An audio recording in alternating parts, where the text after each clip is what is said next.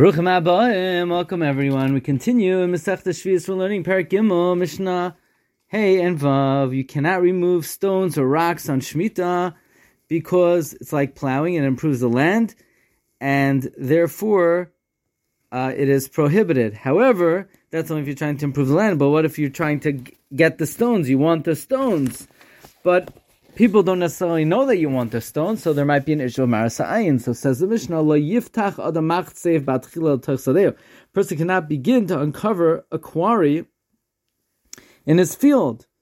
If let's say it's covered in earth, he can't dig it up and start cutting from it. People are going to think he's trying to remove the stone so he could plant. Adshiyu by shalish morbios, unless this quarry has an area of rock that's uncovered, that's big enough to provide shalosh morbios, three blocks, shehin shalosh al shalosh, which each one is measuring three amos by three amos, arum shalosh, three amos tall.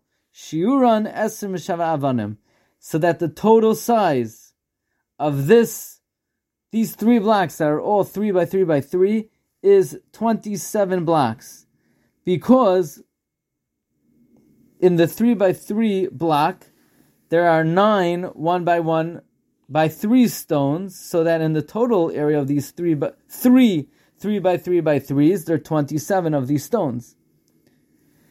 If you do that, if this this amount is already uncovered, everyone's going to know that you're just trying to take the stones for building and not for planting. Because if this amount is already uncovered, that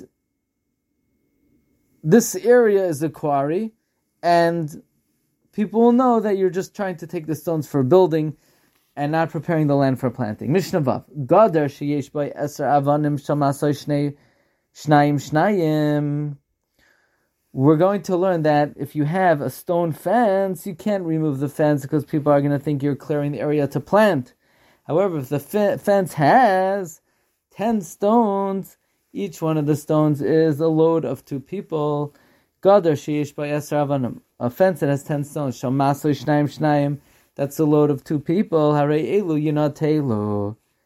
Then they could be removed because you could remove the fence. No one's going to think you're taking it to uh, plant the ground. Everyone's going to say that such a large fence you're using for building. Shir gadar asara tvachim. This is only if the height of the fence is 10 tefachim. If it's less than this, or let's say it doesn't have 10 stones, or the stones are not heavy that two people need to carry it, then like in the previous Mishnah, it's considered like a machsev, a quarry, and you can't take the stones. So, and in the case, uh, in this case, if it's like a quarry, then you have to cut it down at pachas me'arz tefach to one tefach to the ground. You have to leave a tefach high of stone. This way, everyone sees you're not going to plant on it. When does a supply mitoch?